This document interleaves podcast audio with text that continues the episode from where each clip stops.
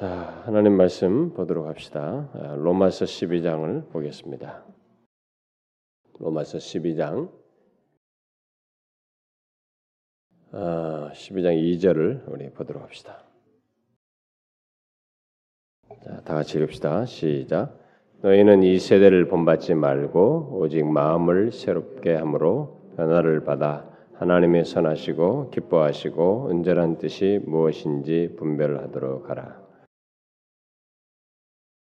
하나님의 선하시고 기뻐하시고 온전한 뜻이 무엇인지를 분별하는 이 내용 속에는 소극적으로 아, 이 세대를 본받지 않는 것을 같이 맞물려서 있습니다.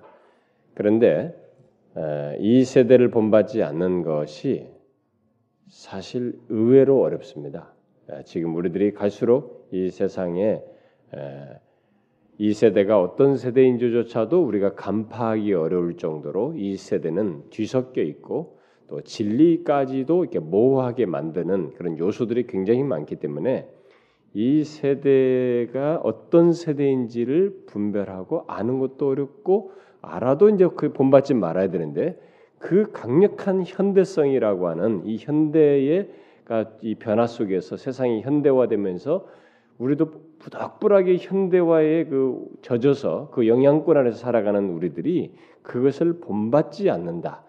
여기서 이제 이 세대 속에는 현대의 문화가 가지고 있는 이 문화의 반 기독교적인 반 성경적인 어떤 가치관을 다 배격하고 따르지 않는 것을 내포하기 때문에 굉장히 어렵습니다. 여러분이 알다시피 우리 젊은이들이나 이런 사람들이 이 현대 문화가 주는 이런 다양한 그 어, 그것을 무비판적으로 그냥 거기에 보면 하나님을 거스르는 가치관이 있지만 그런 것을 분별하지 못하고 따라가는 이런 것을 보게 될 때 이 세대를 본받지 않기 위해서 분별하는 것 여기서부터 사실 제대로 돼야만이 이제 본받지 않게 되는데 사실 그것조차도 쉽지가 않아요. 오늘도 제가 어떤 분의 어, 전화를 받았는데 그분이 상당히 제가 볼 때 신자로서 보통 제가 볼 때 상대적으로 이 보통 교회에 있는 신자들은 이제 저리 가라 할 정도예요. 일반적으로 제가 볼 때는 상당히 그 어, 신성숙하고 어, 굉장히 그 하나님의 말씀에 대해서 뭐 아주 많이 음, 읽고 또 책도 많이 읽고 지식도 많이 가지고 있고 체험도 있고 교회를 성실하게 섬기는 사람인데도 불구하고 이 세상에서 오늘날의 기독교의 어떤 이런 책 들 속에서 있는 어떤 것을 어지간하면 다 분별할 것 같은데도 이제는 분별하기가 어려웠다는 거예요. 요즘은 다 이제 특별히 어, 이 배도 시리즈 같은 내용을 이제 듣고 나니까 어, 자기조차도 모르고 지금 거기서 거론된 사람들을 이렇게 그 동안에 이게 어, 못 모르고 이게 했, 접 읽고 뭐 이렇게 했던 영향도 받았던 그런 것이 있는지라 이제 갈수록 더 어렵다. 음, 지금 현재도 좀 그런 것이 그러면 도대체 우리의 주변은 어떻게 되는가? 우리 교회 수많은 사람들 도대체 어떻게 되는가? 그런 것이 생각하기가 너무 퀘션이 생긴다는 거예요. 그만큼 이 세대를 파악하고 분별하는 게 어렵습니다. 그래서 제가 그랬어요. 지금 우리가 50년 전만 해도 좀 덜했습니다. 근데 이제 가지치가 너무 많이 가지치가 돼서 이제는 뭐가 아닌지 이렇게 잡아줄 수도 없을 정도로 어디서 뭘 얘가 나와도 이것도 좀 한참 봐야만이 알고 조차도 심지어 목사들조차도 분별하지 못하고 이제 그런 세상 정신과 이런 어, 이 세대의 어떤 정신들이 가미된 것들을 따르고 있기 때문에 어, 굉장히 어렵고 어, 지금 당신조차도 이런 것을 지금 분별하기 어려운데 그렇게 나름대로 분별을 하고 있음에도 불구하고 어려운데 앞으로는 더해진다. 그래서 이게 사실상 배도실에서 말한 것처럼 우리가 그 배도로 나아가는 과정이고 굉장히 무르익은 시기이기 때문에 앞으로 더해질 것이기 때문에 더 어렵다라고 그랬습니다. 그래서 여러분과 제가 이 시간에 이 세대가 어떤 세대인지 이 세대를 알기 위해서 이런 시간을 갖는데 이 세대를 본받지 않게서 알게 되는 이 세대가 여러분과 저에게 있어서는 성경적으로 이 어떤 명확한 이해들을 가지고 있지 않으면 또 잘 분별할 수도 없고 어, 특별히 이 세대를 지배하고 있는 이 다양한 정신, 우리조차도 모르고 있는 또 의식치 않는 이 배후에 깔려서 문화 속에 뒤섞여서 오는 이런 것들을 분별해야만 하기 때문에 사실 만만치가 않아요. 그래서 제가 부득불하게 어지간하면 제가 어, 정리하고 또 이게 연구도 해서 여러분들이 할 수도 있지만 이렇게 이런 책을 좀 더 포괄적으로 이게 연구된 사람의 책을 사용해서 나누는 것입니다. 그러니 아마 좀 어렵긴 어려울 수도 있어요. 여러분들 중에 어떤 사람들은 아, 이게 뭐좀 예, 별로다, 어렵다, 막 이렇게 생각할 수도 있는데 저도 아, 그런 사람들을 보면은 그 사람들을 위해서 다시 그냥 어, 하나님 말씀 그 강의하면서 그렇게 가고 싶은 마음도 있고 그런데 그래도 이때 아니면 또 할 수 없을 것 같다는 생각이 들어서 자꾸 이렇게 연장하고 연장합니다. 그러니까 여러분이 이 세대를 본받지 않겠어 이 세대가 어떠한지를 잘 분별하는 이게 사실 선행적으로 있어야만이 본받지 않을 수 있기 때문에 이것에 힘쓰기 위해서 우리가 지금 이, 이, 살고 있는 이 세대가 어떠한지를 묘사해 준 이런 내용들을 좀 잘 유념했으면 좋겠어요. 아, 그래서 우리가 앞서서 어, 살폈던 것은 어, 이제 교회 안에서 진리를 중심에서 밖으로 내몬 여러 가지 요인들이 있다라고 하면서 앞서서 그 두 가지를 살폈었는데 모두 현대성에 의해서 어, 생겨난 것들이었죠. 그래서 개인주의라고 하는 것 이런 것들이 다 현대화되면서 세상이 점점점 현대화되면서 생겨난 것인데 이 개인주의가 결국은 교회 안에서 자신 안에서도 보면은 이 진리를 이렇게 중심자리에서 밖으로 내몰게 하는 그런 원인이 됐다. 그리고 또 대중주의도 대중이 대중이 말하면 그게 바로 진리가 되는 대중이 진리의 결정권자가 됨으로써 결국 진리를 중심에서 밖으로 내버리는 이런 일이 벌어지게 됐다. 그래서 오늘날도 교회 안에서까지도 이 대중이라고 하는 이름 아래서 진리를 좌지우지하려고 진리를 이차적으로 여기려고 하는 이런 현상이 벌어지고 있다는 사실을 어, 살폈습니다. 자, 이 시간은 계속해서 그 현대성에 의해서 생겨난 또 다른 그 어, 것이죠. 곧 전문화 현상입니다. 여러분이 알다시피 우리 옛날에는 전문화적인 것이 없었어요. 옛날 시대는. 근데 이 세상이 산업화되고 막 발전하면서 갈수록 전문화됐습니다. 이 전문화 현상이 이게 현대화를 따라서 있게 됐는데 바로 이 전문화 현상이 이제 교회 안에 들어옴으로써 어떤 것을 야기시켰냐면은 이것조차도 진리를 중심 자리에서 밖으로 내몰게 하는 이런 일을 하는 요인이 돼버렸다는 것입니다. 그것이 과연 어떤 식으로 됐느냐라는 것은 이제 우리가 살피게 될 텐데 여러분들이 이제 그것을 어 살피게 될 때 아마 제일 피부적으로 와닿을 수 있는 것은 이 책에서 다루다시피 목사직에서 이런 일이 벌어집니다. 목사직.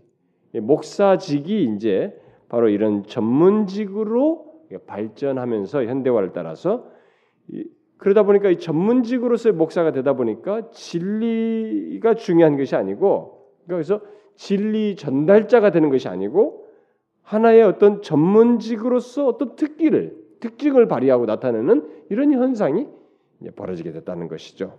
자, 그래서 이것을 아는 것이 중요합니다. 그러니까 우리는 이런 현실 속에 살아가고 있거든요. 여러분들이 이제 오늘 제가 이 얘기하면 이제 고개를 끄덕거릴 일이 생기겠습니다만은 우리 시대가 진짜로 그렇습니다. 오늘 한국계 전체가 다 미국 뭐 이런 구라파는 두말할 것도 없고요. 저기, 저기 뭐야 북미 같은 북미는 두말할 것이 없고 우리나라도 뭐 그대로 따라 사고 있기 때문에 이것의 전문직의 전문화 현상에 의해서 우리들이 결국 진리를 그것이 교회 안에 들어오면서 진리를 밖으로 내모는 이런 일을 결국 우리가 저질렀어요. 하고 있습니다. 이미 그렇게 그런 현상이 벌어졌어요. 자 어떻게 해서 그렇게 됐는가? 자, 웨스는 이런 사실을 이제 설명하기 위해서 오늘날 이 두 개의 목회 모델이 서로 경쟁하고 있다고 말합니다. 하나는 어, 실천적 아니, 아니 신학적 진리의 문화에 따른 목회이다. 예? 이것은 신학적인 진리를 따라서 하는 목회이고 또 다른 하나는 현대 전문화의 문화를 따라서 하는 목회입니다. 이 두 개의 목회가 현대에 이게 상존하면서 서로 경쟁하고 있다는 것입니다. 그래서 이 신학적인 진리를 따라 사는 목회는 어, 목회의 본질에 충실하는 예, 그런 목회이고 현대 전문화를 따라서 하는 이 목회는 전문적인 필요에 충, 충실하는 그런 목회를 하게 된다는 거예요. 그래서 어, 전자는 신학적인 모델은 이제 이런 현대화 속에서 점점 점점 하락하게 되고 후자는 상대적으로 점점 점점 상승하는 전문화 모델은 점점 상승하는 이런 현상이 벌어졌다. 이 말은 결국 뭐냐면은 오늘날 교회들이 사실상 이게 전문화되고 뭔가 막 이렇게 되고 있지만 실제적인 면에서 이런 현상은 결국 교회들이 외적으로는 전문화 현상에 따라서 뭐가 가시적으로 괜찮아 보이긴 하지만 외적으로 성장하는 현상이 생기긴 하지만은 내적으로는 뭐예요?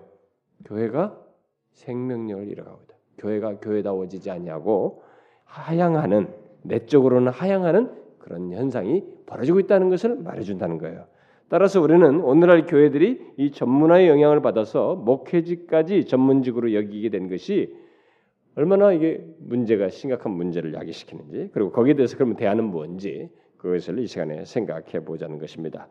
자, 여러분 중에 상당수는 오늘 이 책을 오늘 이 챕터를 읽어온 사람들은 뭐 다음 7장 8장은 참 재밌어요. 여기 왜냐면 대안이란 말이에요. 그것은 전체 이 책에 대한 결론 부분이기 때문에 우리에게 상당히 예, 직접적으로 유익한 내용들이 참 많습니다. 근데 오늘 같은 내용을 읽은 사람들은 아 이것은 무슨 목사들에 대한 얘기 아니냐 목사 목회직에 대한 얘기네 목사들이나 좀 알면 좋겠네 이렇게 생각할지 모르겠어요 그렇지 않아요 여러분 이것은 이 세상이 지금 현대화 속에서 진리를 밖으로 내몰게 된 그 요인으로서 말하고 있기 때문에 이 내용 때문에 이 사실 목회직이 전문화됐다는 사실 때문에 결국 우리들이 교회 안에 있는 모든 성도들이 모두가 진리를 중심에서 밖으로 내모는 이 일에 동참자가 되고 거기에 수혜자가 되는 거예요, 결국.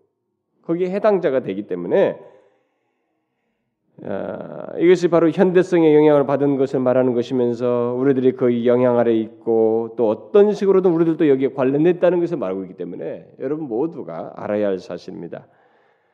그러므로 이것을 알고 분별하지 못하게 되면 여러분들도 이 전문화를 따라서 진리 전달자가 아닌 어, 경영 전문가 이런 전문직의 목회자를 더 선호하고 좋아하고 이게 긍정적으로 여기는 이런 태도를 취할 수 있어요. 그게 얼마나 파괴적인 역할을 가져오는지 지금 여기 중에서 이제 젊은 사람들 있잖아요. 뭐 아니 젊은 사람 혹시 이제 그 사람들은 아무래도 저보다는 더 오래 살지 않겠어요? 근데 뭐 제가 떠나고 뭐 그다음에 이제 어떤 사역자들이나 무슨 어떤 이런 사람들을 찾고 어? 이렇게 할 때 다음 후임도 찾는다, 뭐 사역자도 찾는다, 목회자 찾는다. 그때 여러분들이 이런 사실을 알아놓지 않으면 그때 여러분들은 보나마나 똑같이 이 실수할 거거든요. 이 현대화를 따라서 이게 지금 결국 교회를 망가뜨리는 것인데도 불구하고 이대로 따라갈 것이 뻔하단 말이에요. 그래서 꼭 알아야 되는 거예요, 여러분. 젊은 세대가 더 알아야 돼요. 다음 세대를 준비하기 위해서라도. 그래서 오늘날 이 교회들이 대세적으로 어 그 목사를 이렇게 청빙하고 할 때 선호하는 이런 태도 속 태도가 바로 이제 태도 속에서 이런 것이 그대로 잘 반영됩니다. 오늘 챕터에서 말하는 것. 따라서 이것을 아는 것이 어, 이 세대를 분별하는 어, 내용 중에 또 한 가지라고 볼 수 있어요. 자 그러면 먼저, 먼저 그 현대화 속에서 생겨난 이 전문직, 예, 전문화에서 말하는 이 전문직이라는 것이 도대체 뭐냐 이게 전문직의 본질부터 생각해 보도록 합시다.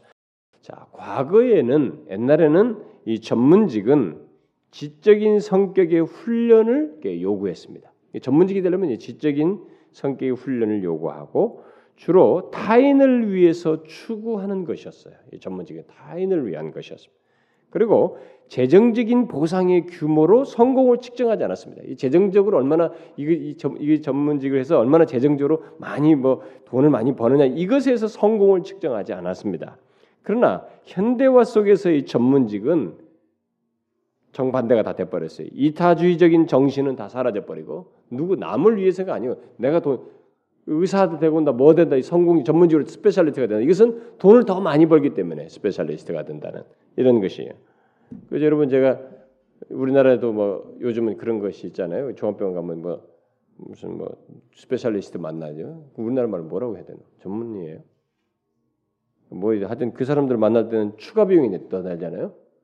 그 우리 외국 가도 보면은 specialist 만나면 돈 더 냅니다. 병원에 가서도 만날 때. 더 이런 것이에요. 그러니까 이타, 그러니까 이제는 전문직이 돈을 더 버는 것으로 이렇게 발전해 버렸어요. 이타주의적인 정신이 다 없어지고 오직 에, 자본을 위한 특수 직업 정도로 이게 생각되는 이런 현상이 전문직이 이제 오늘날은 그런 식이 바뀌었어요. 그래서 처음에 이런 성격이다 보니까 처음에는 이 목회직은 현대 사회 구조와 너무 멀었기 때문에 이런 전문직에 당연히 포함시키지 않았어요. 옛날에는. 그러나 그런 이게 세상이 전문화되면서 전문화를 전문직을 더 인정해 주는 이 세상 추세에 이런 추세의 교회들과 이 신학교가 여기에 가세를 해버렸어요. 응? 그런 세상 문화와 판단과 이 태도에 대해서 이 교회들과 이 신학교들은 이 목회직의 이 전문직, 어? 목회직이 이 전문직에서 배제되는 걸 오히려 싫어하면서 전문직이 되든다 이게. 왜냐면 세상에 인정받은 이게 더 높이 평가하고 그러니까 지위가 인정받으니까 전문직이 되기를 원하는 이런 일을 교회들과 신학교가 했어요. 자, 이것은 다 현대성의 영향을 받았기 때문에 교회들마다 그래서 생겨난 것이죠. 그래서 취한 선택이 성직을 전문하는 것이었습니다. 목회직을 전문하는 것이. 그것은 어, 목회직을 크게 변질시키는 것으로 이제 발전하게 되죠. 왜냐하면 현대 전문화 과정이 가진 이 두 가지 특징 때문인데 현대 이 전문화가 일어날 때 어떤 얘기냐면 반영구성과 이런 시장성이라는 특징이 드러난다는 거예요. 그러니까 전문화되면은 이것은 빨빨빨빨 이렇게 막 꼭 옛날처럼 지속하는 이런 게 없어요. 빨리 자기가 뭐 맞춰서 톡톡톡 이동하고 빨리빨리 이게 변화를 주는 예? 그러니까 반영구성과 이 시장성이에요. 예, 얼마나 이, 이 효과가 있냐, 시장성이냐 이것에 따라서 움직인단 말이에요. 전문화가 이런 특징 때문에 이제 이것이 성직이 그렇게 되면은 굉장히 파괴적인 결과를 가져온다는 것입니다. 그래서 목회직이 전문화된다는 것은 결국 반영구성과 이 시장성에서 움직인다는 것이 되기 때문에 기독교적인 진리에서 움직이기 아니라 이런 세상적인 현대성에서 움직이는 것이기 때문에 큰 변질을 가져온다는 거죠. 실제로 역사 속에서 이제 그렇게 되죠. 그렇게 되는 현상이 벌어지는데 특별히 18세기만 해도 미국의 이 우리에게 직접적으로 영향을 주는 이런 미국의 목회의 특징은 목회자들과 그들의 지역 사회가 강하게 결속되었었다는 거죠. 목회자와의 지역 사회가 크게 가지고 쭉 오래 갔어요. 응? 아주 결속돼 있어서 그래서 반영구적이지가 않았습니다. 응? 어떻게 됐든 간에 쭉 오래 가고 그랬어요. 그래서 예를 들어서 그 1775년에 그 예일대를 그 옛날에 뭐 예일대 하면은 오늘과 같이 이런 이런 대학이 아니 종합대학이 아니거든요. 일반 학문이 예일대 하면은 신학이 중심으로 한 대학이에요. 프린스턴 하면 신학이 중심한 대학, 하버드 하면 신학이 중심한 대학이기 때문에 초기에 때는 청교도들이 다 세웠기 때문에 그래서 1775년에 그 예일대를 졸업한 이 목, 어, 졸업한 후에 목회사에게 뛰어든 그 사람들이 뭐한 221명이었다. 그런데 그 중에 71%가 죽을 때까지 처음 부름받은 곳에서 사역했다는 거야. 응? 옛날에는 그런 성격이 있었어요. 그러나 19세기부터 시작해가지고 이제는 종신토록 심무하는 것은 이제 점점 사라지고 줄어버리고 목회가 점점 불안정하게 되고 그래가지고 목회자들과 이제 시무 교회 사이에 이 결속력도 약해지는 거예요. 언제 떠나지? 뭐 언제 떠날 수도 있고 서로가 떠나는다. 서로가 이제 아닐 수도 있는 이런 것들이 감들. 오늘 우리도 그러잖아요, 여러분. 오늘 교회들도. 근데 이 원인은 현대화 속에서 특히 민주주의에 기초한 대중주의. 제가 지난주 얘기했죠. 이 대중주의가 민주주의 토양 속에서 나왔는데 이 민주주의에 기초한 대중주의적인 반응 때문에 이런 것이 더 있게 됐다는 것입니다. 그러니까 민주주의에서 아니다 우리가 이렇게 대중의 견해가 막 다 뒤집어 버려 모든 판세를. 그래서 민주주의에 기초한 이 대중주의는 어, 기존 교회 체제를 거부하고 종교적인 자유를 이게 사람들이 갈구하면서 전문적인 목회를 자꾸 선호해요. 뭐 전문적인 있는 그런 선호하는 이런 현상을 보였던 것입니다. 그러니까 전문적인 목회라는 것이 뭐 그 사람이 하나님의 진리 밝은 전문직이 아니고 그러니까 뭔가 우리의 욕구를 충족해주는 전문적인 지식을 가진 뭐 상담을 잘한다든가 어? 뭐 이런 사람을 더 선호하는 현상이 있게 됐다는 것이죠. 그리고 이 전문직의 또 다른 특징이 이제 경력인데 바로 그것이 결국 이 목회직에도 이제 그대로 이제 수용되게 됐다는 것입니다. 어? 전문직은 경력이잖아요. 경력이 경력이 어떤 경력을 갖냐에서 이 사람의 전문성이 드러나는 건데 바로 이런 것이 목회직에도 그대로 반영됐다는 것입니다. 그러나 만일 이제 교회 사역을 그런 식으로 한다 그러면 어떻게 되겠냐 이게 교회 사역을 경력 차원에서 하게 된다면 어떻게 일이 벌어지겠어요, 여러분? 그것은 목회직을 시장 논리에서 한다는 얘기거든요. 음? 시장의 이 메커니즘을 따라서 수행한다는 것이 된단 말이에요. 어? 그러면 이 목회자들의 이 목회직을 성공을 위한 과정이나 수단으로 수행한다는 말이 된단 말이에요. 목회를 하는데 이게 뭐냐? 성공을 위한 수단이에요. 목회직이. 그래서 교회는 성공 차원에서 이제 어, 생각하는 이런 일이 벌어지게 되는 것입니다. 아, 이게 참 심각한 거죠. 근데 여러분이 알다시피 이제 그렇지 않은 교회가 어디 있어요, 지금. 이제 이 세상에. 오늘날 한국에 그렇지 않은 교회가 어디 있습니까? 성공 차원에서 생각하지 않는 교회가 어디 있습니까?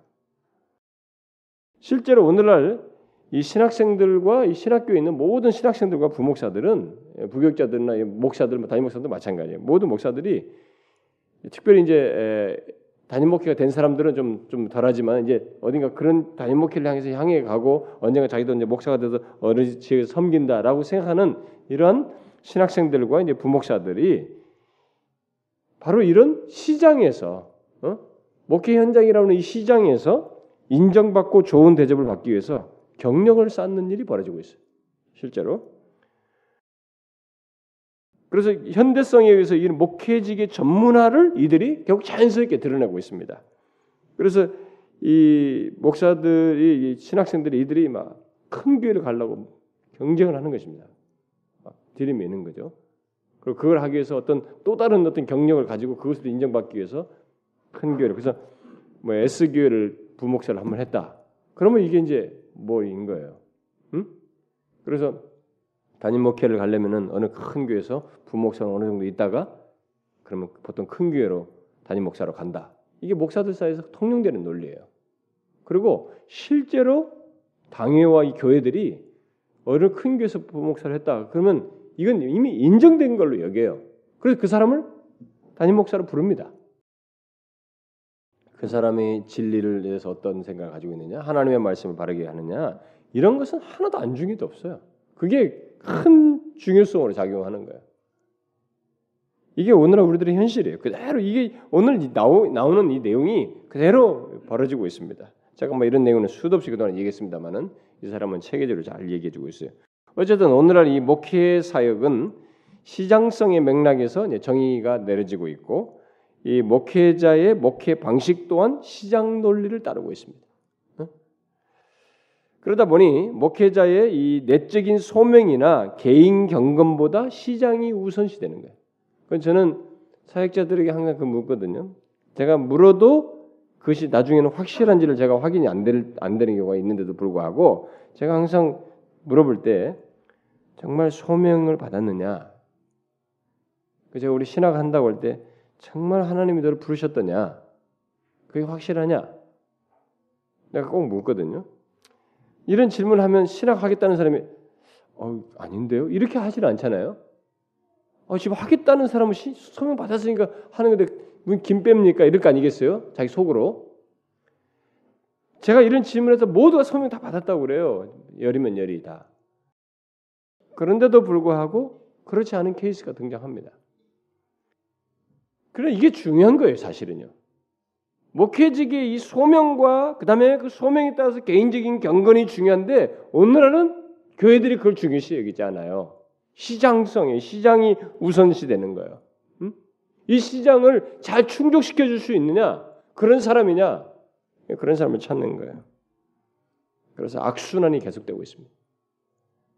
더 심해져요. 제가 기독신문에 이런 광고 나오는 거 보면은 진짜 기가 차요. 응? 지난번 이태용 목사도 막 목사님 정말로 어쩌습니까? 막 흥분하는 거예요. 난 옛날부터 그랬어. 그런 거 볼 때 흥분했어. 열받다고 나는 솔직히 아니 목사가 무슨 영어 회화는 왜 해? 거기다 영어 회 잘해가지고 목회에서 여기서 샬라샬라 할 건가 설교하면서? 응? 그리고 무슨 6개월 동안에 무슨 건강검진을 왜 받으려고 그래? 어? 왜 박사학위는 또 왜 요구하고?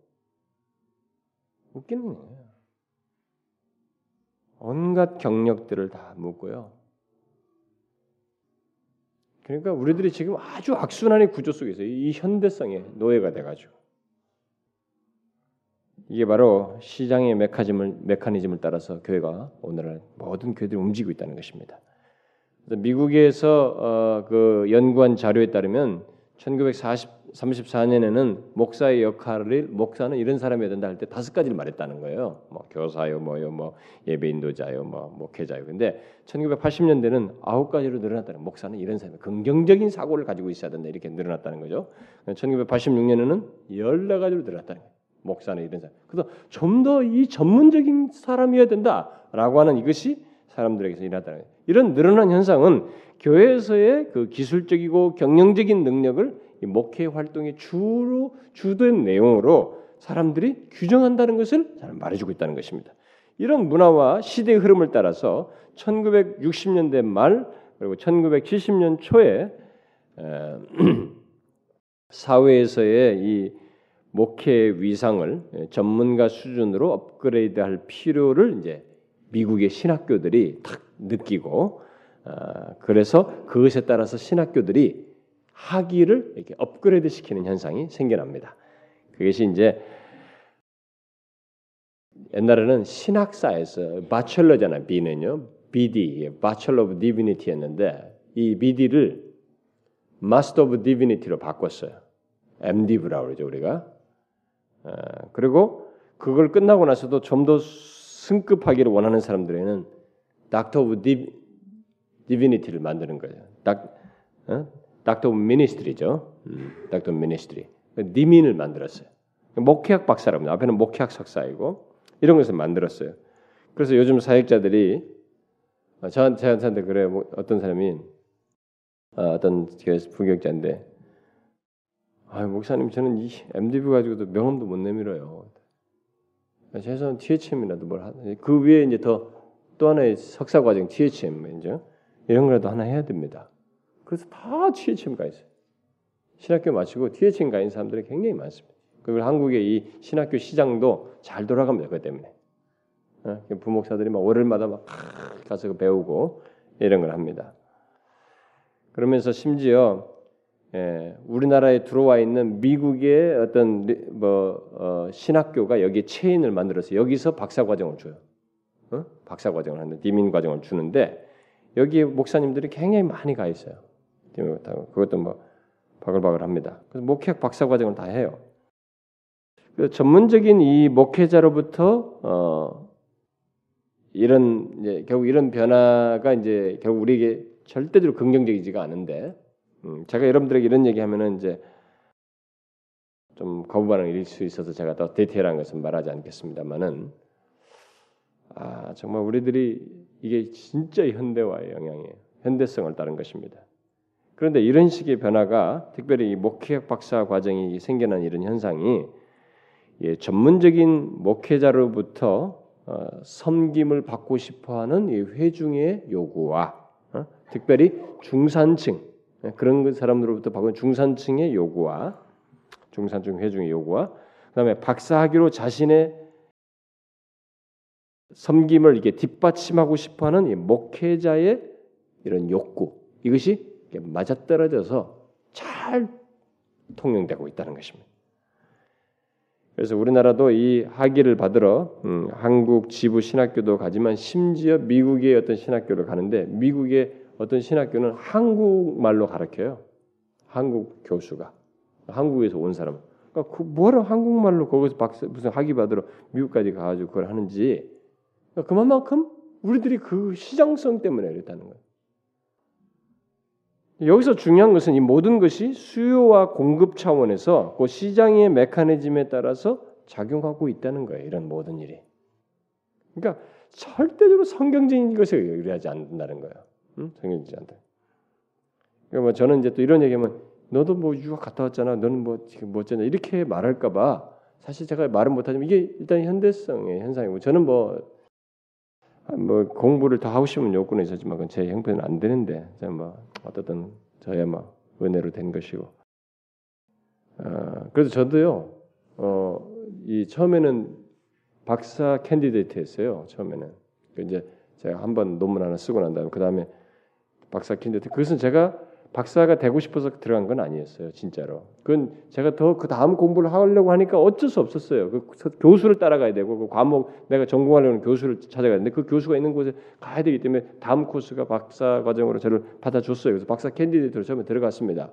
그래서 저를 후원하신 분들이 우리가 박사라고 하지 않았는데 또 목사님이 또 다른 사람도 똑같이 되는 거 아니냐? 어? 당신이 우리한테 그렇게 뭐 진실하고 뭐 이렇게 한것 같더니만 아또 이게 박사가 또 되려고 이게 하느냐 이런 말 딱 들으니까 그이 사람들은 또 이해를 못 하잖아요. 그래서 아 그건 아니고 내 여차차하다 하니까는 박사 안 했으면 좋겠다고 그래서 그러면서 이제 저한테 언제까지 돌아오라 이렇게 해서 제가 트랜스포를 한 겁니다. 미국 영국 같은 데는 논문 분량에 따라서 박사와 엠필이 바뀌어요. 마스터 필라소피와 닥터 필라소피가 바뀌어요. 이게 좀 더 논문 숫자를 줄이고 등록 기간을 짧게 하면서 빨리 끝낼 수 있는 엠필로 트랜스포를 했습니다. 이 양반들이 그것도 저한테 허락을 안 해줬어요. 나중에는요. 언제까지 돌아와달. 그때 저한테 유혹이 왔습니다. 아니 이 논문 이만큼 쓰고 이렇게 했는데 언제 또 다시 돌아오냐? 자기가 등록금 대주겠다. 같은 유학생끼리 그러기 어려워요, 여러분. 자기도 먹고 살기 바쁜데. 그러니까 나중에 돈 생기면 갚고 상관없으니까 내가 대주겠 테니까 하고 가라는 거예요. 제가 그분들의 뜻을 기리기 위해서 제가 막 날짜를 정해놓고 잠을 안 자면서 굉장히 빨리 논문을 쓰기 시작했어요. 그 대신 약속을 지키면서 더 그 대신 돈 남들 돈 빌려서 하지 않고 그 대신 이 사람이 오라는 데까지 논문을 다 써보겠다고 막 잠을 안 자면서 했습니다. 교수가 너 미쳤냐 이랬다고. 너 왜 이러냐고. 왜냐면 교수하고 만나는 시간이 있거든요. 써가지고 가면 아니 똑같이 영국 학생도 자기가 이, 이 가르치고 이게 튜토리얼을 하고 있는데 내가 막 빨리 써가니까 자주 보자고도 전화하고 또 이번에 가겠다고 그러니까 너 왜 그러냐 말은 안 하고 사실은 미리 말하면 그럴까봐 굉장히 빨리 쓰려고 애를 썼어요. 근데 사실 어려운 것이죠. 그게 쉽지 않은 것인데. 근데 하여튼 그게 유혹이었지만 사실 저는 뭐 이런 것에 대해서는 유혹은 뭐 그렇게 갖지는 않았어요. 처음부터 저는 목회자가 되고 싶었기 때문에 어, 그래서 평생 목회할 이 베이스를 갖는데 목적을 뒀기 때문에 그러나 지금 오늘날 이 디민이라든가 이런 추세 속의 사람들이 외국에 가서 한국말로 이 박사과정 하는 이런 이런 모습은 정말로 아니에요. 우리가 지금 한국이 특별히 이 미국의 이것을 막 더 앞서서 우리가 따라가고 있습니다. 자, 그러면 이렇게 되면 목회자는 결국 뭐예요? 교회, 곧 교인으로 이루어진 이 시장이라는 곳에 자신을 상품하는 것이 되는 거예요. 점, 점, 그런 것으로 학위 같은 걸 받아가지고 나는 이런 사람이라고 하면서 자기를 상품으로 내놓는 것입니다. 곧 목회자 자신이 시장이 바라는 능력을 소유한 사람으로서 자신을 제시하는 상품으로서 제시하는 결과가 된다는 것입니다. 그래서 오늘날 이 목회자들은 상담가 이 어떤 이 상담가의 전문성을 가지려고 대체적으로 상담학을 많이 해요. 목사님들이 상담학을 참 많이 합니다. 어, 굉장히 그 유행이 지금도 계속되고요. 그래서 심리학까지도 하고 이런 것을 합니다. 네, 곧 사람의 이 심리 문제를 다루는 능력을 갖고 위로해 주는 예, 사람으로 자신을 소개하고 또 교회 조직을 잘 관리하고 예, 다룰 수 있는 탁월한 행정가로 자신을 소개하기 위해서 이게 준비하는 좋은 상품으로 자신을 준비하는 이런 현상이 벌어지게 있습니다. 그리고 교회들은 바로 이제 그런 전문성을 가진 사람을 더 선호하는 이렇게 서로가 탁 맞물려 시장론에 맞물려 가지고 못 벗어나는. 막 영적으로 깨져서 막 하나님이 우리들을 막 뒤흔들어 버리는 음? 이게 다 자기들끼리 자 우리들끼리 체제를 가지고 체제를 쫙 가지고 잘 안정되게 있는 이것을 확 휘저버려 막 태풍이 와가지고 한번 휘졌듯이 휘젓지 않으면은 안 될 정도예요. 여러분 바다도요. 우리가 태풍을 나쁘게 우리는 손해 본다고 하지만은 바다 사람들 그 양식하는 사람들 보면은 태풍이 그것을 해서 손해 보는 것이 많이 있지만은 일단은 바다 자체는 태풍이 불면 확 뒤섞인대요. 가지고 깨끗해진다는 거예요 한번. 찢기도 이런 것들이 적조 현상도 태풍 오면 다 없어져 버리잖아요, 여러분. 우리도 그게 필요해요 이제 사실은. 뭐 이런 현상이 이렇게 시장으로 꽉 맞물려 있기 때문에 그러나 우리가 이제 이 세상의 이 전문직과 목회직은 사실 근본적으로 다르다는 것을 좀 알 필요가 있습니다. 뭐 왜냐면은 비슷한 것은 있죠. 뭐 설교가 우리가 설교가 있는 것이 저쪽에서 뭐 가르치는 거 뭐 상담하는 일이 있고 전도 우리가 전도하는 것을 저쪽은 판매하는 마케팅으로 판매하는 것이고 뭐 목회 상담의 상담하는 것이 뭐 이게 복지를 상담하는 이런 것으로도 예, 빗대어서 말할 수 있고 비슷하게 볼 수도 있고 교회 예배 의식이 저쪽에서는 법정 뭐 입법 과정에서의 어떤 공식 절차와 비슷해 보인다고 볼 수도 있고 뭐 다양한 비슷한 것이 있습니다. 그러나 목 그런 면에서의 목 전문직과 이 목사의 전문직은 전혀 다르다는 것입니다. 목사는 세상 전문가들과 구별되는 것이 분명히 있다는 거예요. 그것은 목회자의 목회자의 기능이 목회자의 존재로서 규정된다는 것입니다. 네? 다시 말해서 목회자가 하는 일은 목회자의 소명에서 나와야 된다. 이게 분리되지 않아요. 어? 목회자는 그 소명의 소명에 따라서 이 진리를 소명의 진리를 해명하는 사람이어야 한다는 것입니다. 그래서 웨스 말대로 이 목회자의 존재는 신약 성경이 시사하는 바대로 합당한 성품, 진리에 대한 열정, 그리고 다른 사람에 대한 섬김 가운데서 이 성품과 열정을 묶어 펼칠 수 있는 지혜로운 사랑으로서 정의되어야 한다라는 거예요. 그러니까 이렇게 목회자의 존재와 기능은 구분되지 않는다는 것입니다. 그러나 이 전문직화게 되게 되면 이 관계가 깨져버려요. 분리돼 버립니다. 곧 목회자가 어떤 사람이어야 하는지를 또 그의 역할을 시장이 결정해요. 그 목회자의 부르심 받았으면 부르심 받은 것에 따라서 진리를 전파하는데 온 힘을 쏟는 이것이 분리되지 않고 가면 되는데 시장 때문에 이것이 바뀌어 버려요 이게 분리돼 버린단 말이죠. 그래서 그러다 보니까 시장 요구에 따라서 진리를 어떻게 되겠어요?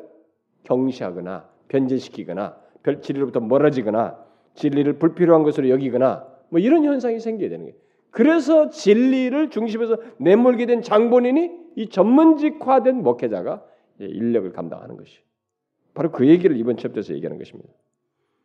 그래서 생겨난 현상이 과거에 진리의 그 담지자였던 목회자가 이제는 모든 사람의 친구인 목회자로 이렇게 바뀌게 됐다는 것입니다. 이건 뭐예요, 여러분? 진리를 전파하고 진리를 전하는 사람이 모든 사람의 친구로 바뀌겠다는 것은 뭐예요? 이것은 뭐냐면 사람을 위한 사람으로 바뀌었다는 거예요. 사람을 위한. 진리는 하나님을 대변하는 것이거든요. 하나님을 대변하는 사람으로 서야 할 사람이 사람을 등을 긁어주는 사람으로 바뀌어버렸다는 거예요. 전문화되면서. 그래서 이런 흐름에 부응해가지고 사람을 잘 긁어주려니까 심리학, 목회 임상훈련, 임상, 이 임상운동이 자꾸 생겨나게 되고 결국 반신학, 신학을 거스르는 반신학 운동의 포문이 열리게 된다. 이런 전문을 따라서. 그리고 그 과정은 19세기부터 어, 목회자들이 받는 이 교육의 변화가 이제 생김으로써 구체적으로 구체적이고 체계적으로 있게 되었는데 웰스는 이제 많은 설명을 합니다. 뭐 예, 신학교가 언제부터 생겨 신학교가 생긴 것이 바로 이게 전문화의 현상이고 또 대학들이 university 종합대학으로 바뀌면서 거기에 이제 신학부들이 있었는데 이렇게 더 다른 것으로 이게 더 다른 학문으로 이렇게 발전하잖아요. 전문적인 학문으로 그런 것을 배운 예, 사람들이 이제 교수로 신학교 교수로 와가지고 결국은 뭐예요? 신학교와 이 종합대학이 생겨서 이제 그곳에서 이제 교육을 사람들이 받음으로써 목회직을 자꾸 더 전문화하는 이런 현상이 있게 되고 그래서 결국에 목회 활동에서 신학을 이렇게 핵심적으로 여기지 않는 일이 있게 되다. 그러니까 자꾸 전문 지식을 전달하니까 신학이 핵심이 아니에요. 부차적인 것에 빠지는 이런 현상이 예, 예, 신학교가 생기고 종합적으로 바뀌면서 더 가세됐다는 것입니다. 그런데 이렇게 신학교에 현대 전문화가 들어오는 것보다 더 심각한 일이 이제 진행되고 있다고 웰즈가 말하는데 그것은 바로 신학교에서 목회의 능률을 최대화하기 위한 공부를 가르치기 시작했다는 거예요. 이 세미나리들이 신학교들이 어? 미국에서 그러니까 목회의 능률을 최대화하기 위한 과목을 개설하고 공부를 가르치는 이런 현상이에요. 여러분들이 볼 때는 아, 그 맞는 거 아닙니까? 현장에서 목회 능률을 발휘하도록 하는 것이 그 세미나에서 가르치는 거. 우리가 여러분 이 대학들의 기업과 대학 사이에 아니 대학에서 배워도 기업에 뭐 쓸모가 없다. 하나도 할 줄 몰라. 이게 전문 그것을 학문을 실용화하는 이 문제가 잘 안 된다 그러면서 우리의 이 시장 메커니즘은 그것을 굉장히 요구합니다. 이것은 돼요, 여러분. 세상은 세상은 그 메커니즘이 돌아가도 됩니다. 그런데 이 기, 독교에서 이 예배당 안에서의 하나님의 직을 수행하는 이 목회직에서 그게 안 된다는 거예요. 그래서는 안 된다는 것입니다. 그렇게 되면 바로 진리가 변절되기 때문에 안 된다는 거예요. 그런데 이게 자꾸 이 전문화에 따라서 세미나리 신학교나 이런 데서 결국 뭐냐면 신학교에서 결국 뭘, 뭘 가르치려고 하냐면 목회의 능률을 응? 최대화하기 위한 공부를 자꾸 가르친다는 거예요. 그건 뭐예요? 실용주의적인 공부, 실용적인 차원에서 공부를 하는 진리 차원에서가 아니라 실용적인 차원에서 공부를 가르치는 일이 벌어지겠다는 것입니다. 그래서 신학교에서 배우는 내용은 신학적인 진리가 되지 않고 뭐예요? 한 사람의 종교 전문직 종사자가 되기 위해서 필요한 것을 이렇게 제공하는 그런 걸 중점적으로 제공하는 이런 현상이 벌어지게 됐다는 것입니다. 결국 실용주의적인 논리를 따라서 신학은 어떻게 돼요? 그러니까 이게 실용성이 떨어지는 거예요.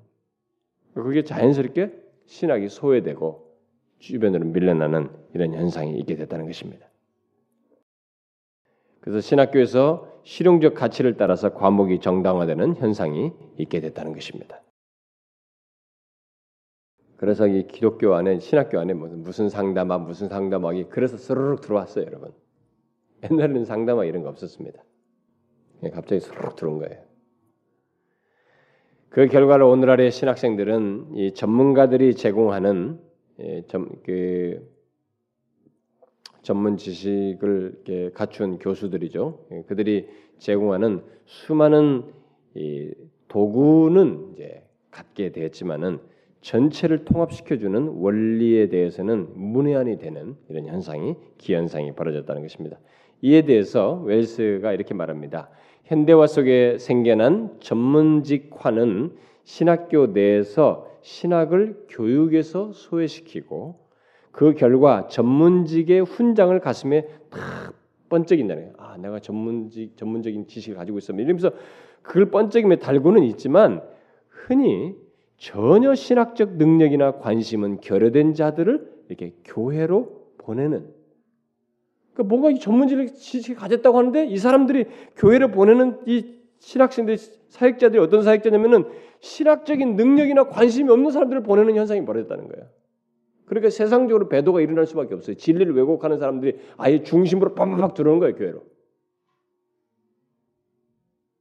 그래서 이제 목회자들은 한편으로는 생존의 조류에 밀려서 다른 한편으로는 신학 지식의 파편 현상에 영향을 받아서 어, 신학 지식을 이렇게 파편적으로 어, 배워서 영향을 받아가지고 재형성되어지는 이런 일이 벌어졌다는 것입니다. 실제로 오늘날 이 목회자들이 신학을 총체적으로 모릅니다. 여러분들에게 이런 솔직한 고백을 하면은 이제 여러분들이 웃을지 모르겠습니다만은 신학교를 딱 졸업하면 목회에서 신학을 총체적으로 아느냐? 그렇지 않아요. 조금 조금 조금 알고 나와요. 네, 그런데 신학이 과목이 여러 개는 주경 신학 그러면 신약, 구약, 신약 신약, 구약 신학 또 실천 신학, 뭐 실천 신학에는 뭐 예배학 무슨 막 무슨 또 이때 나눠지고 뭐 예를 들어서 조직 신학, 뭐 조직 신학 이러면 신학 서론부터 종말론까지 이게 각각 하나씩 과목이에요. 한 과목별도 3년 내 배웁니다. 이렇게 쭉 배운다. 조직 신학, 뭐 무슨 신학 이게 선교 신학, 뭐다 이렇게 자꾸 배워요. 역사 신학, 어? 교회사 처음부터 쭉 다 배웁니다. 근데 총체적인 지식이 없어요. 부분 부분 부분 부분. 우리도 전문화가 돼가지고 의사도 이거 하나만 그것만 알듯이 여기는 아니거든요. 신학은 이건 아니에요. 여기는 총체적인 지식을 가지고 있어야 된다. 신학 자체가 우리가 지난번에 정의했듯이 총체적인 지식을 요한단 말이에요. 이것이 파편화된 지식을 가지고 목회장이 딱 들어오는 거예요. 그 목사들이 정말로 모릅니다. 많이 몰라요. 그런 것들이 이제 이런 파편화된 지식들이 하나로 모이게 되는 것은 교회 사역하면서 하나씩 구색을 갖춰 나가는 현상이 되어버렸다는 것입니다. 자 그러면 목회직이 전문화될 때 어떤 현상이 결과로 있게 되겠는가? 음? 당연히 목회가 비정상적이 되겠죠. 어? 목회직이 전문화가 되면 비정상적이 되는 것입니다. 어떤 식으로 비정상적이 되냐면 제일 먼저 신학적인 진리를 교회에 기꺼이 그리고 능력 있게 전할 수 없게 됩니다. 이게 전문직화 되니까 신학을 신학적인 진리를 교회에 막 담대하게 능력 있게 전하는 일이 가능치가 않아요. 응? 왜냐하면 신학교에서 신학을 교회 생활에서 분리시키는 훈련을 받았거든요. 그러니까 안 되는 거예요, 자기가 여기서. 그래서 만일 누가 어떤 사람이 신학적인 진리를 우리가 앞에서 정의한 신학이라고 하는 것은 하나님의 교리와 진리와 이 성경의 본문과 이런 모든 내용을 그 다음에 더 우리에게 잘 적용하기 위해서 이렇게 성찰을 해가지고 적용하도록 하는 이런 신학의 그 총체적인 세 가지 정의를 신학이라고 하는데 이런 신학을 누가 이게 교회에서 가르친다. 막 그렇게 해서 증감해서 힘 있게 능력 있게 기꺼이 전한다. 그건 영국이나 미국이나 어디나 뒤져봐도 소수예요, 여러분 미안하지만. 이 세상이 현대화에서 이런 현상이 벌어집니다. 미국도 마찬가지예요. 영국도 마찬가지예요. 영국에서 그런 사람 있으면 소문 납니다. 그 로이드 존스죠. 그래서 당시에 로이드 존스가 많이 비웃었어요 사람들. 그렇게까지 무슨 뭐 목회가 되겠냐고 사람들 다 그랬습니다. 주변 사람들. 그런데 하나님께서 그렇지 않다는 걸 증거해 줬죠. 목회가 전문 목회직이 전문화될 때 바로 이런 현상이 벌어집니다. 능력 있게 신학 진리를 못 전해요 사람들이. 또 목회자와 회중 사이에 자꾸 차이점이 전문화되니까 목사가 전문가이거든 전문직이 전문직이 되니까 목회자와 이 회중 사이에 차이가 자꾸 강조되어서 부정적인 결과들을 야기시킵니다. 어떤 부정적인 결과를 야기시키냐면 먼저 전문화된 성직자가 자기가 전문화하는 일에 대한 이 독점권이 있다는 가정 아래서 사람들의 영혼을 이렇게 다루기 때문에 이들이 영혼을 통해서 이렇게 양육받고 편안하고 유익을 얻는 게 아니라 불편한 관계가 돼버려요. 저들을 불편하게 만드는 거예요. 물론 성경을 가르치는 교사가 교회에서 특별한 것, 특별한 권위를 갖는 것은 사실이에요. 이 사람이 지적한 대로 그 권위는 그 교사의 전문직화된 신분에서 오는 게 아니에요. 그 대신 여러분 이걸 알죠?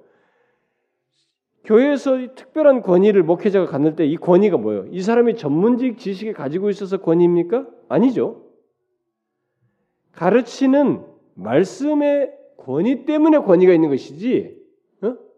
여러분이 제가 뭐 무슨 다른 전문 있어 저를 권위 있게 여깁니까? 제가 지금 권위 있는 하나님의 말씀을 전하기 때문에 권위가 있는 거 아니에요? 어? 또 목사의 직분에서 이 권위가 있는 오는 게 아니라 목사가 증거하고 해명하고 가르치는 그 진리에서 권위가 오는 거 아닙니까? 음, 그런 거예요, 여러분. 근데 전문직이 가짐으로써 자꾸 자기를 불편하게 만든단 말이죠. 다른 사람들을 이런 현상이 벌어진다면 또 다른 현상이 생기는데 뭐냐면은 목회의 이런 부분에 대해서 독점을 주장하면서도 회중이 이 신앙에 대해서 어느 정도 알고 있다는 신앙의 내용에 대해서 어느 정도 알고 있다는 것 때문에 그 목사가 가르치는 거 성도도 알잖아요. 오래된 사람들은 이 성경 지식 제가 우리 교회인들 막 신학 지식 교리 지식 많이 가르쳤단 말이에요. 우리 반에서 우리 교회에서 교리반 다 배우고 그러다면 만약에 이제 그런 사람들 앞에서 섰다고 생각해보면 어떤 사람이 어? 그러면 회중이 신앙의 내용에 대해서 어느 정도 지금 알고 있단 말이에요. 자기가 지금 전문직이라고 생각했는데 독점민족이라고 생각했는데 어느 정도 알고 있으니까 어떻게 되겠어요? 목회자들이 목회자의 고유한 또 다른 전문직을 수행 가지려고 하겠죠. 목회자들이 다른 면에서의 전문화를 자꾸 꾀한다는 겁니다. 뭐냐면은 교회 행정의 그런 전문적인 것, 그다음에 교회 정치, 교, 예? 교단 정치 말이지. 그다음에 심리학적인 어떤 상담이라든가 이런 것을 통해서 더 전문가가 되려고 한다는 것. 이런 부정적인 것이 자꾸 발생된다. 그래서 이게 악순환이 계속되는 거예요. 제가 여러분들이 얘기하지 않습니까? 저는 오히려 여러분들이 교리를 많이 알고 성경에 대해서 지식을 많이 한다도 그게 중요한 것이 아니라고요, 여러분. 그것은 여러분들의 권위, 제가 그, 여러분이 그걸 알고 있다고 그래서 저는 거기 위축되지 않아요. 음? 제가 제일 위축되는 것은 교만한 사람들이 모인 데서 위축되죠, 오히려. 아, 이거 다 아네, 뭐 이렇게 하면서 자기 다 하는 것처럼. 그, 그 사람들 때문에 오히려 더 힘이 빠지죠. 그래서 목사와 신학생들 앞에서 설교하는 게 제일 힘들어요. 여러분들 여러분들 중에 저는 오히려 우리 성도들 중에 막 그런 사람이 있으면 저는 오히려 그걸 말씀으로 깨트릴 깨트릴 거예요. 당연히 깨트려져야죠. 아니, 배운 게 뭐가 문제냐. 근데 목사들이 그런 걸 의식해가지고 다른 쪽으로 전문을 자꾸 깨한다는 것입니다. 그런데 과거 목회자들은 자기들이 하나님의 말씀의 진리에 집중하고 그것을 연마함으로써 인생을 생각하도록 부르셨다고 믿었는데 근데 오늘날 목회자들은 그렇지 않다는 거예요. 진리로 말미암은 경영 대신에 음? 테크닉에 따른 어, 경영 및 관리를 통해서 목회를 하려고 한다는 것입니다. 진리를 따라서 교회를 섬기고 이런 게 아니라 테크닉을 따라서 예, 그런 경영을 하고 목회를 하려고 한다는 것입니다. 그래도 진리가 아니라 테크닉이 이제 중요하게 여기지는 거예요. 오늘날 목회 현실이 그렇습니다. 그래서 웰스가 이렇게 말해요. 전문화된 목회자는 종종 절차를 통해 하나님의 진리가 세계를 통제할 수 없도록 하나님의 진리를 격화시키며 위원회를 통해 교회를 실추시키며 심리학적인 테크닉을 사용해서 영혼을 위축시키고 있다. 또 투박한 진리는 부드러운 실천의 길을 내주고 있으며 초월적인 것은 절차의 길을 내주고 하나님의 세계가 우리 자신의 세계를 조명해 주는 순간의 전율. 예, 여러분 무슨 말인지 알죠? 하나님의 진리, 하나님께서 역사하시고 이 하나님의 비밀들, 하나님의 세계가 우리 자신의 세계를 이렇게 다 비추어 줄 때, 아, 그렇지. 우리가 못하 그것이 막 우리를 압도한단 말이에요. 너무 이게 경이롭단 말이에요. 전주를 진짜 느껴진다고요. 아, 하나님의 세계, 하나님의 섭리의 비밀들, 이런 것들이 이렇게 해서 오히려 그래서 하나님의 세계가 우리의 세계를 조명해 주는 그래서 그것을 느꼈던 이 전율이 반대로 우리의 세계가 하나님의 세계를 이렇게 길들이는 순간에 밀려나고 있다는 거예요. 응? 아, 우리들이 이제 하나님의 세계를 다 우리 세계, 우리 세계 차원에서 하나님의 세계를 다 길들여요. 조명, 조정하는 것입니다. 이리 해서 전문직화가 있는 곳에서 목회는 전형적으로 그 초월성을 상실해요. 이 하나님의 영역 이런 것들이 상실되고 그저 도움을 주는 전문직으로 전락하게 된다는 것입니다. 여러분 이런 하나님의 초월성들이 상실되고 이게 그저 도움을 주는 전문직으로 이제 목회직이 바뀌게 되면 어떤 현상이 있게 되겠어요, 여러분? 상상해 보세요. 어? 하나님은 없고 좋은 감정만을 이렇게 갖게 하는 이런 현상이 벌어진다는 거거든요. 그것은요, 어, 이뭐 스테니 하우어스와 윌리엄 윌리, 어, 윌리먼이 말한 대로 교회와 그 사역을 가장 치명적인 것으로 치명적으로 부패시켜요. 이것은 그두 사람이 계속해서 말하죠. 하나님이 없다면 신자의 죽음을 통해 아니 십자가의 죽음을 통해 우리의 모든 좋은 감정에 도전하고 인간의 모든 우려를 초월해 계신 그분이 없다면 우리에게 남는 것은 그저 정서, 소멸된 유실론의 감미료뿐이다. 결국 그것은 실천적인 무신론이다 이렇게 말했어요. 굉장히 의미심장한 얘기예요, 여러분. 예? 오늘날 그런데 오늘날 이 교회 안에는 이렇게 전문직화와 함께 일시성 또는 이 비연구성이라는 현대 생활이 들어와 가지고 아니 그것이 그것들이 결합해서 목회자들이 어떤 한 지역에서 한 교회에서 한 특정 지역에 있는 사람들의 사람들에게 지속적인 기회를 하기보다는 먼저 이 경력을 자꾸 쌓래요. 아, 여기서 경력을 쌓고 몇 년을 있다가 경력을 쌓고 어디 가야지. 부역자들은 신학생들 여기서 경력을 쌓고 내 가야지. 이러려고 한다는 것이. 그러니까 경력을 쌓으니까 섬김이 어떻게 됐어요? 진실하지가 않은 거예요. 목회자의 직계 맞는 사역의 내용이 제대로가 수용이 안 된다는 거죠. 섬김에 대한 성경적인 교훈과 완전히 배치되는 현상이 벌어진다는 것입니다. 그래서 목회자는 하나님의 진리로 섬기는 하나님의 종이어야 하는데 그게 없어진다는 거죠. 목회자는 그렇습니다. 하나님의 진리로 섬기는 하나님의 종이에요. 교회는 그런 목회자를 가져야 하는 것이에요. 저는 어디서 목회자 청빙하는 것에 앞둔 교회들이 좀 저좀 좀 불러주면 좋겠어요. 그런 교회는 제가 알지를 못하니까. 어? 정신 좀 바짝 차리게 한번 얘기 좀 하고 싶은데. 그래서 웰스가 말하잖아요. 그런 목회자를 가진 교회는 복되다. 하나님의 진리로 섬기는 그런 종을 가진 교회는 복되다는 거예요. 여러분 제가 우리 교회에서 뭐 진리 빼면 실체죠. 사실 우리 교회는요. 근데 여러분들은 그런 것도 그게 뭐가 복되다는 게 아, 스트레스만 받고 신경질 나고 힘든데 여러분 그렇게 생각하지 않습니까 혹시? 뭔가 교회 오면 좀 재밌고 좀싹 감미 아까 말했잖아요. 감수성, 정, 남는 것은 정서밖에 없다 그러는데 예? 내 마음을 이렇게 딱 다루는 그런 것만 그런 것이 있어야만이 뭐가 있는 것처럼 기대하는 이런 현상이 혹시 생기나요? 여러분 기본적으로 목사는요, 목회자는 신학자이어야 합니다. 신학자가 되어야 돼요. 우리가 이미 신학이 무엇인지 말했죠. 신학이 무엇인지 세 가지 구성 요소를 말했죠. 그런 신학자가 되어야 돼요.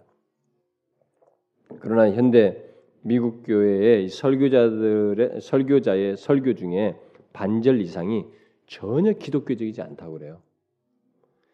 신앙의 삶에 대해 설교자가 말한 것이 분명히 하나님의 성품과 행하심에 기초해야 하는데 어? 오늘날은 그것과 전혀 상관없이 내적 의식이나 감정을 불러일으키는 것을 제시하고 있다는 거예요. 웰스는 오늘날 강단을 지배하는 정신이 인간 중심적인가 하나님 중심적인가가 중요한데 미국 교회에 분석된 자료에 따르면 80% 이상이 인간 중심적이라는 거예요. 미국의 교회들이. 그 우리들이 어떻게 했어요, 여러분? 그래서 하나님이 복음주의 신앙 실천에 어색한 부감물이 되어버렸다는 거예요. 우리나라도 비슷하지 않을까요? 너무 인간적이고 어? 하나님 중심적이다는 냄새가 안 나. 성경 하나님 이 얘기 성경 다 꺼내지만 너무 인간적이. 이것이 전문직의 현상 속에서 생겨났어요. 그러니까 이런 과정이 세월을 통해서 있었기 때문에 그리고 여러분들이 교회에 딱 들어왔을 때 이미 그런 흐름 속에서 그런 사람들이 서서 이렇게 되어 왔기 때문에 분별 없는 우리들로서는 그게 원래인 줄 알아서 이걸 대세를 못 거스려 흘러가는 거예요 지금. 그러면 이런 현실에서 목사들은 어떻게 해야 할까? 응?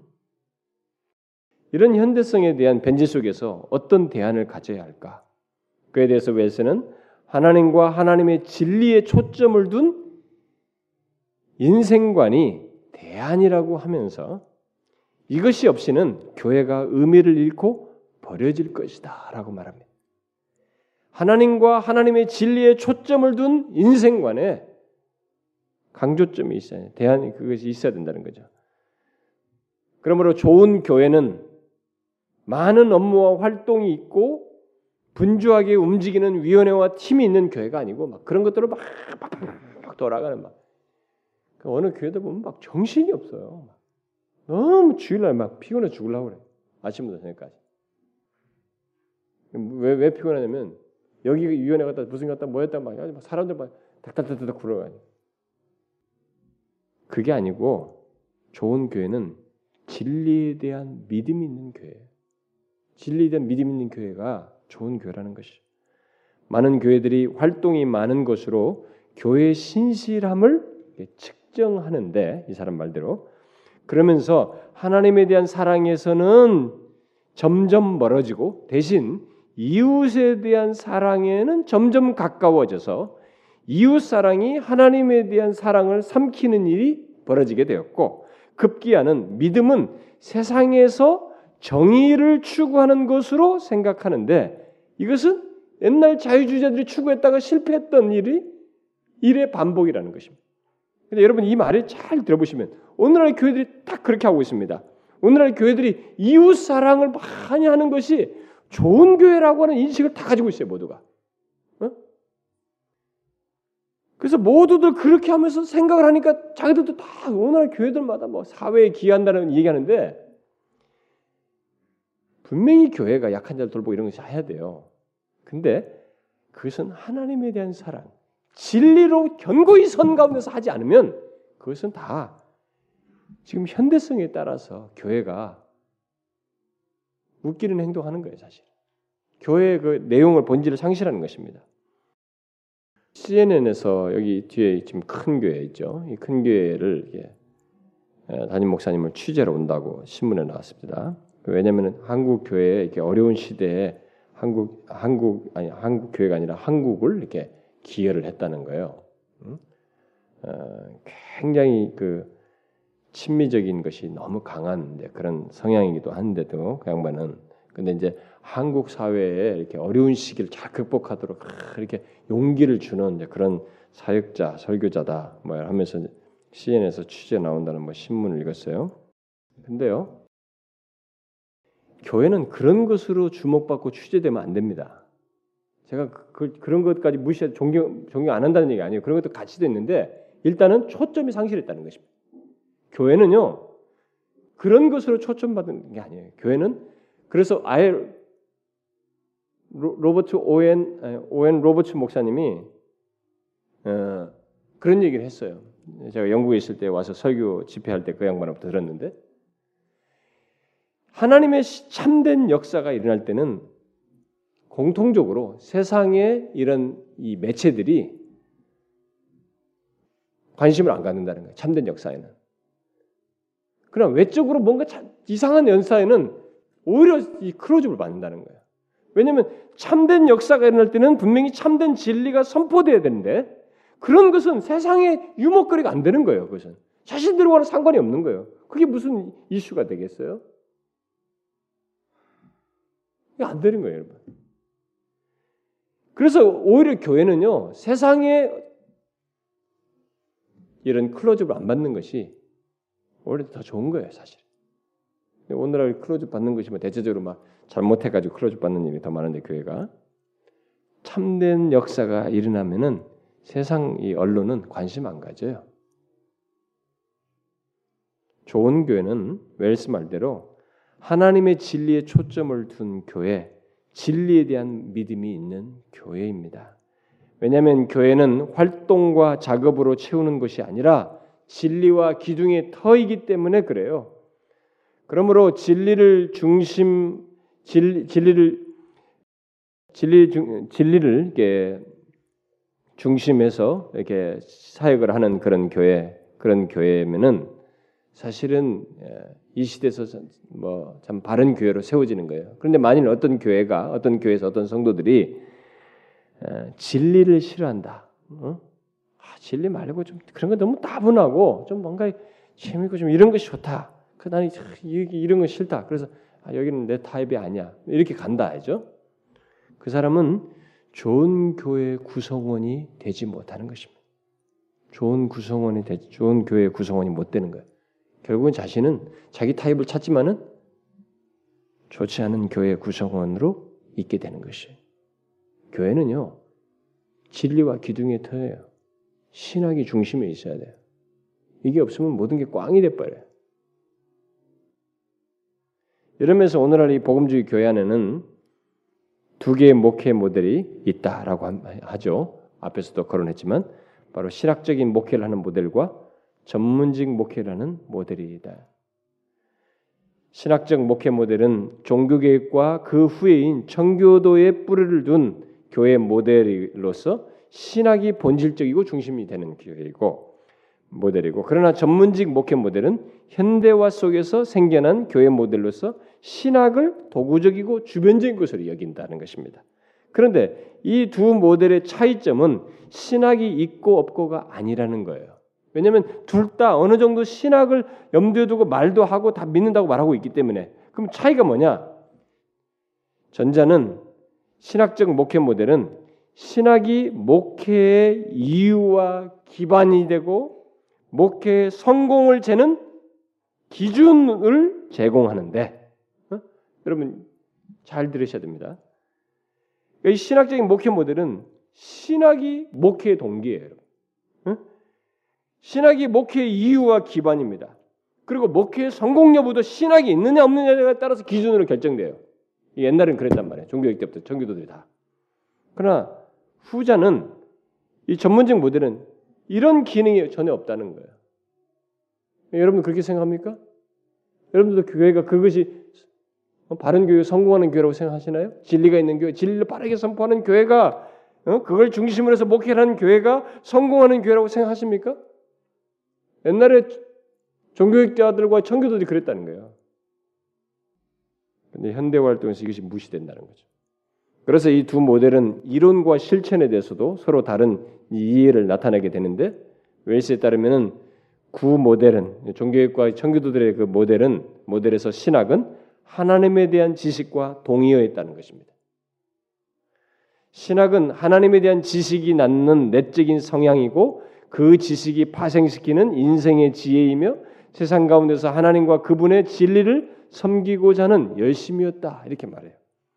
그래서 세상에서의 행동, 삶은 언제나 알려져 있는 바대로 계시의 말씀에 함축되어 있었습니다. 그래서 이 둘은 행동과 계시의 말씀은 분리되어 있지 않았어요. 그야말로 웰스 말대로 하나님을 안다는 것은 그리스도 안에서 하나님께 소유된다는 것이고 그분의 종이 된다는 것이며 중심을 발견해서 어, 그 중심에서 단지 지적인 측면만이 아니라 삶의 모든 면에서 흘러나오는 그런 것이었습니다. 그러니까 진리와 삶이 분리되지 않았어요. 그래서 신학은 목회 사역의 실천을 포함해서 모든 실천이 흘러나오는 중심을 자리를 가지고 있었습니다. 그러나 이 새 모델은 전문직화된 이 목회 모델은 신학과 실천이 분리돼 버려요. 응? 그리고 기독교 사상의 중심축이 하나님에게서 교회로 이렇게 옮기게 됩니다. 또 새 모델은 신학을 학문으로 제한시키고 다 그렇게 학문적으로 한다고 신학하는 것을 자꾸 학문이라고 그래요. 교리 이런 것을 아 너무 학문적으로 이렇게 할 필요 없다. 그래서 자꾸 엉뚱한 쪽으로 흘러가요. 그래서 교회 생활에 따라 이 신학 공부의 가치와 정당성이 부여된다는 것입니다. 이렇게 되면 어떤 현실이 있게 되는가? 제가 하나 웰스의 말을 좀 인용하고 싶습니다.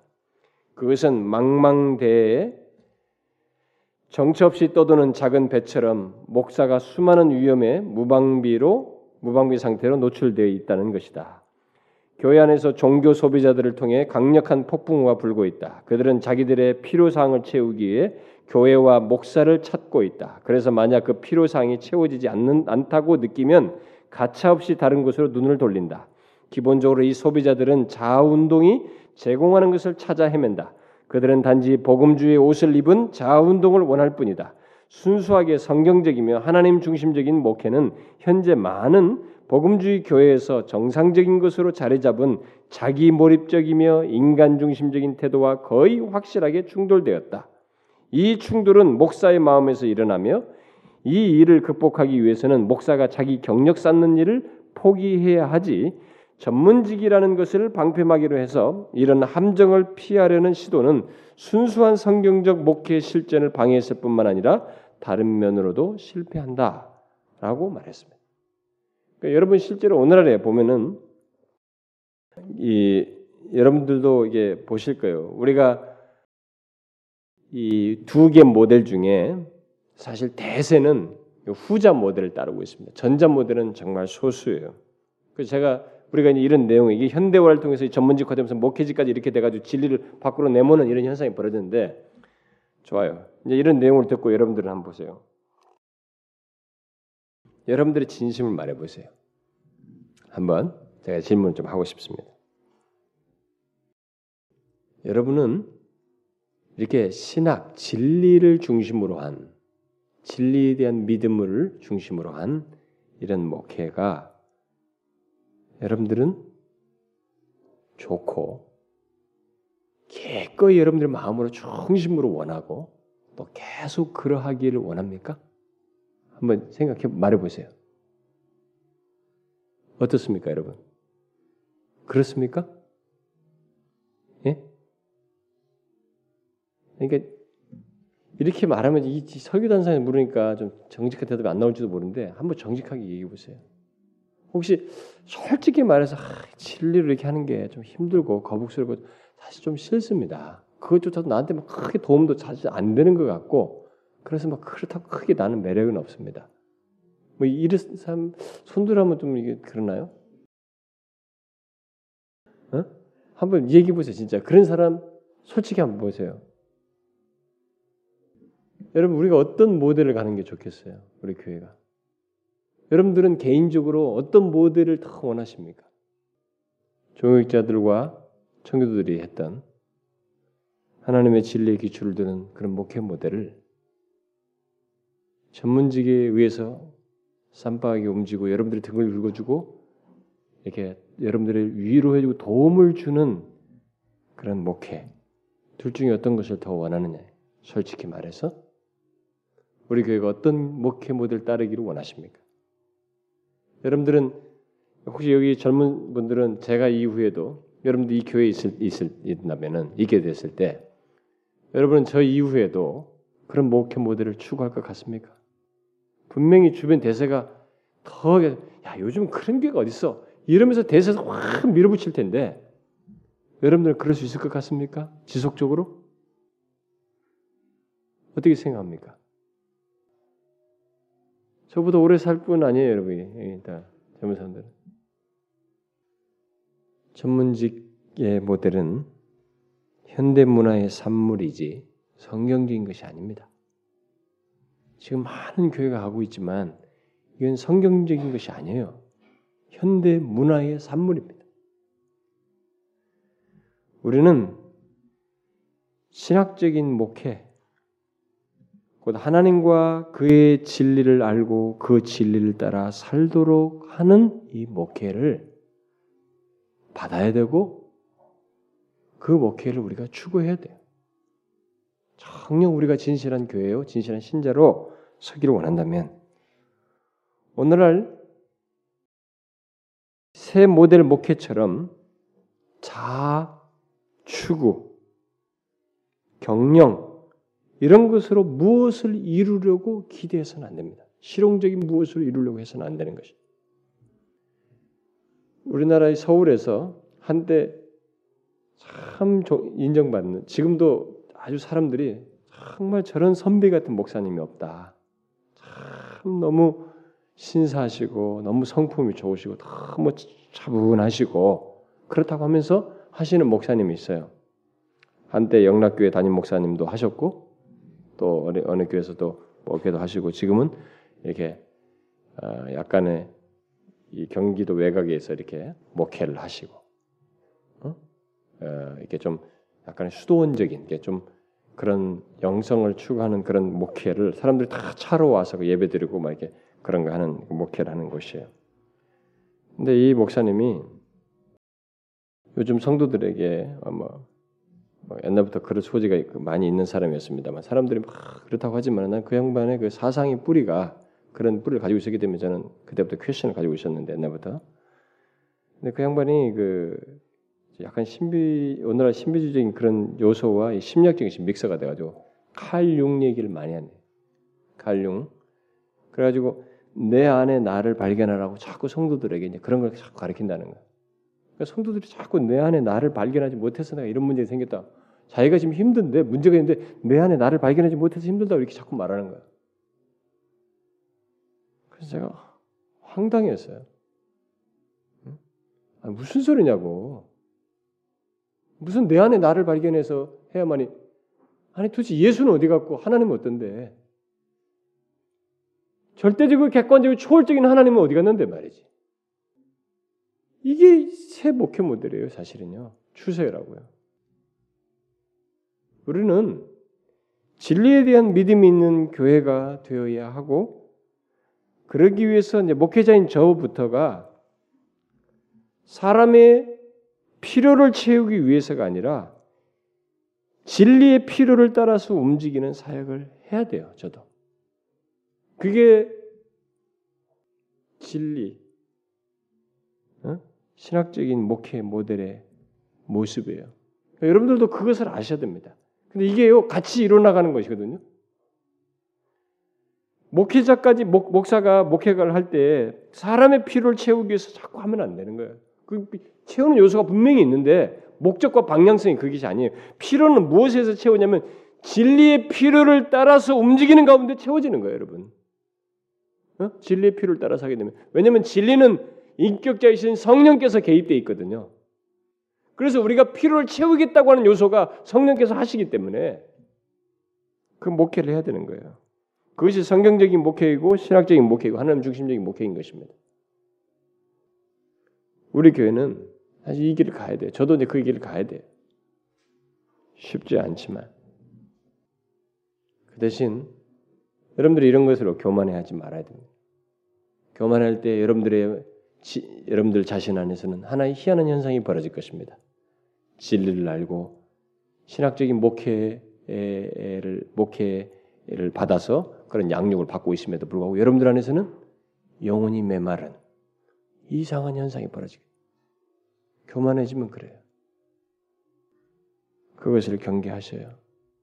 그래서 일단 여러분과 저는 이런 현대화를 따라서 현대성에 의해서 전문직이 추구한 진리를 밖으로 내몬 이런 목양을 받고 목회를 하는 그것이 아니라 우리는 신학적인 목회, 성경적이고 하나님 중심적인 목회, 우리가 모두 마음을 같이 해서 가야 돼. 이게 이 세대를 분별하고 거기에 이 세대를 본받지 않는 내용에 해당되는 것이. 아시겠죠, 여러분? 예? 기도합시다.